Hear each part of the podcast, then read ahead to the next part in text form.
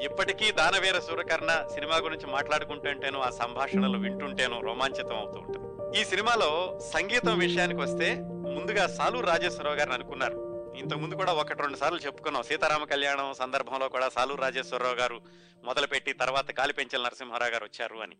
ఈ సినిమా కూడా దాదాపుగా అలాగే జరిగింది. ముందుగా సాలూరు రాజేశ్వరరావు గారిని అనుకున్నప్పుడు ఆయన కొన్ని పాటలకి స్వరకల్పన కూడా చేశారు. ఏ తల్లి నిన్ను కన్నదో అనే పాటకి ఆయనే స్వరకల్పన అలాగే పద్యాలు కూడా ఆయన స్వరాలు సమకూర్చారు. తర్వాత ఎందుకో పొసగలేదు. ఉమ్, సాలూరు రాజేశ్వరరావు గారు తప్పుకున్నారు. పెండియాల నాగేశ్వరరావు గారు వచ్చి మిగతా పాటలన్నింటినీ పెండియాల నాగేశ్వరరావు గారు స్వరకల్పన చేశారు. తెర మీద కూడా పెండియాల నాగేశ్వరరావు గారి పేరే ఉంటుంది.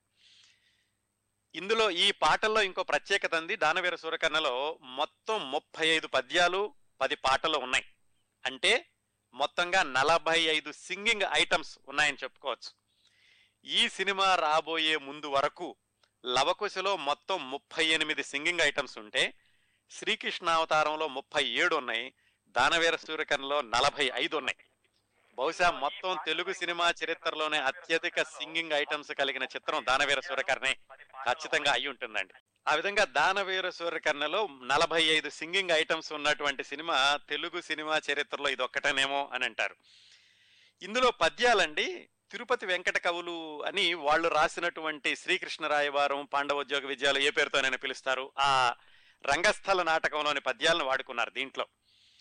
అయితే ఈ పద్యాలు మరి అటు కురుక్షేత్రం ఉంది కదా కురుక్షేత్రంలో వాళ్ళు వాడుకోవడానికి కుదరలేదు. దాని నేపథ్యం ఏమిటంటే ఈ తిరుపతి వెంకట కవులు రాసినటువంటి శ్రీకృష్ణరాయవారం రంగస్థల నాటకం యొక్క పద్యాల హక్కులు ఎన్టీ రామారావు గారి సమీప బంధువు అట్లూరి పుండరీకాక్షయ్య గారి దగ్గర ఉన్నాయి. ఆయన దగ్గర ఎందుకున్నాయి అంటే ఆయన శ్రీకృష్ణ అవతారం అనే సినిమా తీశారు. దానవీర సూరకర్ణ రావడానికి పది సంవత్సరాల ముందు. ఆ సందర్భంలో ఆయన ఆ హక్కులు కొన్నారు.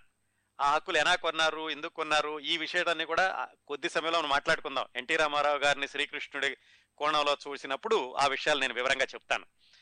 ఎత్తాగైతే ఆయన అట్లూరు అట్లూరి పుండరీకాక్షయ్య గారి దగ్గర ఉన్నాయి కాబట్టి ఆయన ఈ దానవీర సూరకర్ణలో ఉపయోగించుకున్నారు. ఈ పద్యాలు ఎవరితో పాడాలి అన్నప్పుడు ఘంటసాల మాస్టర్ గారు లేరు. ఈ సినిమా వచ్చినప్పుడు ఆయన డెబ్బై నాలుగులో చనిపోయారు. ఎవరితో పాడించాలి అనుకున్నప్పుడు ముందుగా బాలసుబ్రహ్మణ్యం గారితో పాలించారట. అలాగే రంగస్థలం మీద కృష్ణుడిగా ప్రసిద్ధి చెందిన పీసపాటి గారితో కూడా పాడించారట. ఎందుకో రామారావు గారికి నచ్చలేదట వాళ్ళిద్దరి యొక్క శైలి.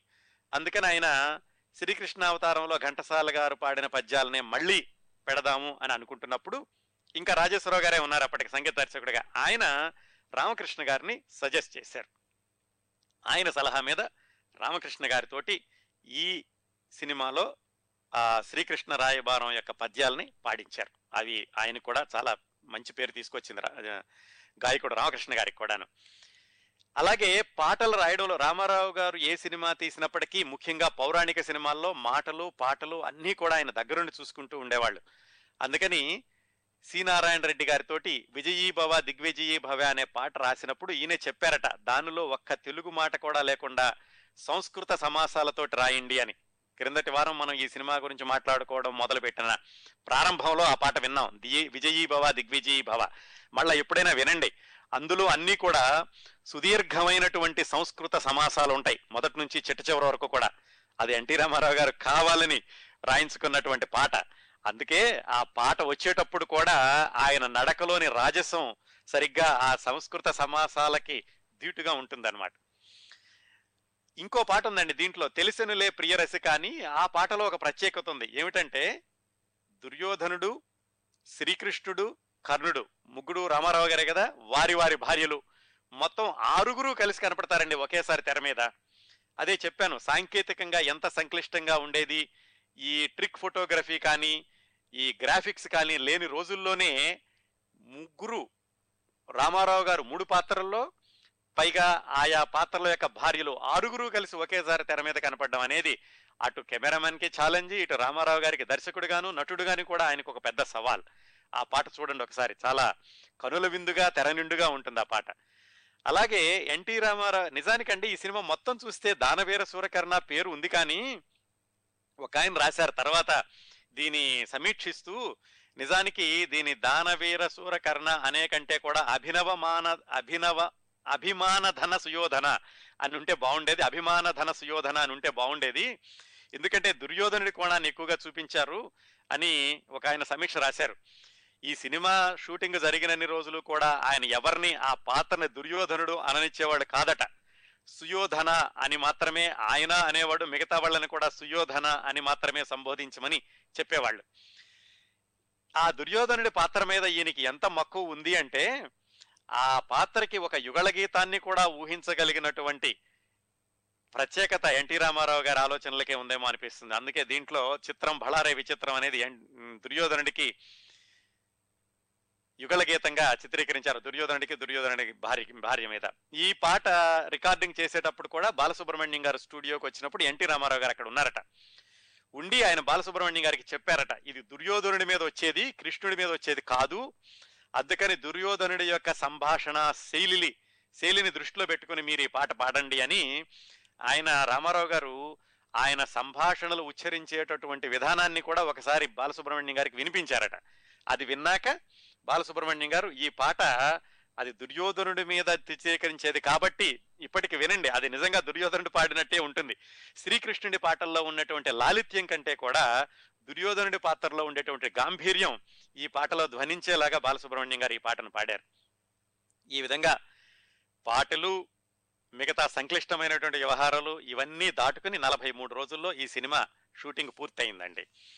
ఇంకొక విశేషం ఏమిటంటే సాధారణంగా ఇలాంటి సంక్లిష్టమైనటువంటి సినిమాలు తీసేటప్పుడు ఈవెన్ మామూలు సినిమాలు తీసేటప్పుడు కూడా ఈ రోజుల్లో అయితే ఏమవుతుందంటే కెమెరాలో ఫిలింతో పాటుగా పక్కనే వీడియో కూడా రికార్డ్ అవుతూ ఉంటుంది. ఎప్పటికప్పుడు వెనక్కి తీసి చూసుకోగలరు. ఏం తీసాము? అది సరిగ్గా వచ్చిందా? లేదా మనం అనుకున్నట్టు వచ్చిందా? లేదంటే అప్పటికప్పుడే మళ్ళీ ఇంకొక షాట్ తీసుకుందాము అని కూడా చెప్పుకోగలరు ఈ రోజుల్లో. కానీ ఈ డెబ్బై ఏడులో అంటే ఈ వీడియో రికార్డింగ్ లేని రోజుల్లో వాళ్ళు ఏం తీశారో చూడాలి అంటే మళ్ళీ ల్యాబ్కి వెళ్ళి ఫిలింని ప్రాసెస్ చేస్తే తప్ప మళ్ళీ ఏం చేశారో కనపడదు. మరి రామారావు గారు నలభై మూడు రోజుల్లో ఈ సినిమా తీశారు అంటే ఇలాంటివన్నీ చేస్తే నలభై మూడు రోజులు ఎక్కడవుతుంది? అందుకని ఆయన సెట్లో ఉండి ఆయన నటనలో ఉండి ఆయన దర్శకత్వం చేస్తున్నప్పటికీ కూడా ఏ రోజు కూడా ఆయన రషెస్ చూడలేదటండి. రషెస్ అంటే తీసిన సినిమా ఈ ముక్క ఎంతవరకు వచ్చింది బాగుందా లేదా అన్నది ఎప్పుడూ చూసుకోలేదట. మొత్తం సినిమా అంతా తీసేసేయడం చిట్ట చివరికి వెళ్ళి ఎడిటింగ్ టేబుల్ దగ్గర కూర్చున్నప్పుడు మాత్రమే ఆయన సినిమా ఎలా వచ్చిందని చూసుకున్నారు. అయినప్పటికీ కూడా అద్భుతంగా ఉంది. అది మనం గమనించాల్సిన విషయం. అందుకే చెప్పాను క్రిందట వారం ఈ నలభై మూడు రోజులు నాలుగు గంటల ఏడు నిమిషాలు అనేటటువంటి కలయిక తెలుగు చలనచిత్ర సీమలోనే ఒక అత్యద్భుతమైనటువంటి సన్నివేశం. ఆ విధంగా ఆయన రషెస్ కూడా చూడకుండా దీన్ని సినిమాని అత్యంత వేగంగా పూర్తి చేసి నలభై మూడు రోజుల్లో పూర్తి చేశారు పంతొమ్మిది వందల డెబ్బై ఏడు జనవరి పన్నెండున ఈ సినిమా సెన్సార్ అయ్యిందండి. సెన్సార్ అవడానికి కూడా ఒక ఇబ్బంది ఏమిటంటే ముందుగా డేట్స్ తీసుకోవాలి. ఏ రోజు సెన్సార్ తీసుకుంటాం అనేది వాళ్ళ దగ్గర. ఈయనకి డేట్స్ తీసుకోవడానికి కూడా సెన్సార్ వాళ్ళ యొక్క సమయం ఖాళీ లేదు. మరి అప్పుడు ఏం చేయాలంటే ఈ తరం మనిషి అని ఒక సినిమా ఉంది శోభన్ బాబు గారిది. అది పల్లవి ఫిలిమ్స్ అని ఎస్ వెంకటరత్న గారు ఆయన కూడా ఎన్టీ రామారావు గారు ఊరి అనుకుంటాను. ఆయన దగ్గర ఈ తరం మనిషి అనే సినిమాకి ఇచ్చినటువంటి సెన్సారింగ్ డేట్ని రామారావు గారు తీసుకుని ఆ రోజున అంటే జనవరి పన్నెండున ఈ సినిమాని విడుదల ఈ సినిమాని సెన్సార్ చేసి జనవరి పద్నాలుగున విడుదల చేశారు పంతొమ్మిది వందల డెబ్బై ఏడులో. అయితే ఏమైందంటే ఈ సినిమా నిడివి ఎక్కువ కదా అందుకని ఈ సినిమా మొత్తం ప్రింట్ చేయడానికి ఒకేసారి అన్ని కాపీలు ప్రింట్ చేయడానికి పాతికరేళ్ళ సినిమా. దాన్ని ప్రింట్ చేయడానికి ల్యాబ్లో కూడా కెపాసిటీ సరిపోక మొదటి రోజున పద్నాలుగు కేంద్రాల్లోనూ రెండో రోజున పదహారు కేంద్రాలను ఒక రోజు ఆలస్యంగా విడుదలైంది పదహారు కేంద్రాల్లోనూ దీన్ని విడుదల చేశారండి. ఎందుకంటే అన్నీ ఒకేసారి ల్యాబ్లో ప్రింట్ చేయడానికి కూడా అంత పెద్ద సినిమాకి వాళ్ళకి సరిపోలేదు. ఇంకా ఈ సినిమా విజయం గురించి చెప్పుకోవాలంటే ఎన్ని రోజులు ఆడింది ఎన్ని డబ్బులు సంపాదించింది అన్నది ఒక లక్- ఒక రకమైనటువంటి లెక్కలైతే నిజంగా ఎన్టీ రామారావు గారి నటనా జీవితాన్ని అత్యున్నత శిఖరాల మీద నిలిపి ఇన్ని సంవత్సరాలైనా కానీ దానిలోని సంభాషణల్ని ఎన్టీ రామారావు గారిని రూపాల్ని కర్ణుడిగాను దుర్యోధనుడి గారు ప్రేక్షకుల హృదయాల్లో ముద్ర వేసిందే అది నిజమైన ఘన విజయంగా చెప్పుకోవాలండి. ఇక రికార్డుల పరంగా చూసుకుంటే ఈ సినిమా విడుదలైనటువంటి అన్ని కేంద్రాల్లోనూ డెబ్బై రోజులు ఆడింది. ఇరవై ఏడు కేంద్రాల్లో ఎనభై నాలుగు రోజులు తొమ్మిది కేంద్రాల్లో వంద రోజులు హైదరాబాద్లో రెండు వందల యాభై రోజులు ఆడిందండి.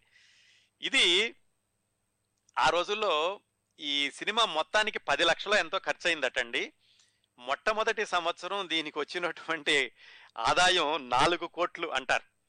కోటి రూపాయలు మించి వసూలు చేయడం అనేది ఎన్టీ రామారావు గారి సినిమాలతో మొదలైంది. ఆ సినిమా ఏమిటంటే లవకుశ.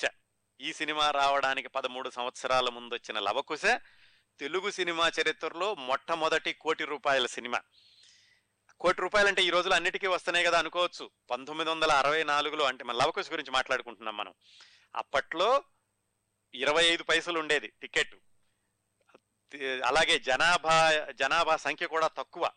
తక్కువ జనాభాలో ఇరవై ఐదు పైసలు టికెట్తో కోటి రూపాయలు వసూలు చేయడం అంటే ఇప్పట్లో ఎన్ని వందల కోట్లకు సమానం అవుతుందో ఆలోచించండి. అది ఎన్టీ రామారావు గారి మొదలుపెట్టినటువంటి ట్రెండ్ లవకుశతోటి.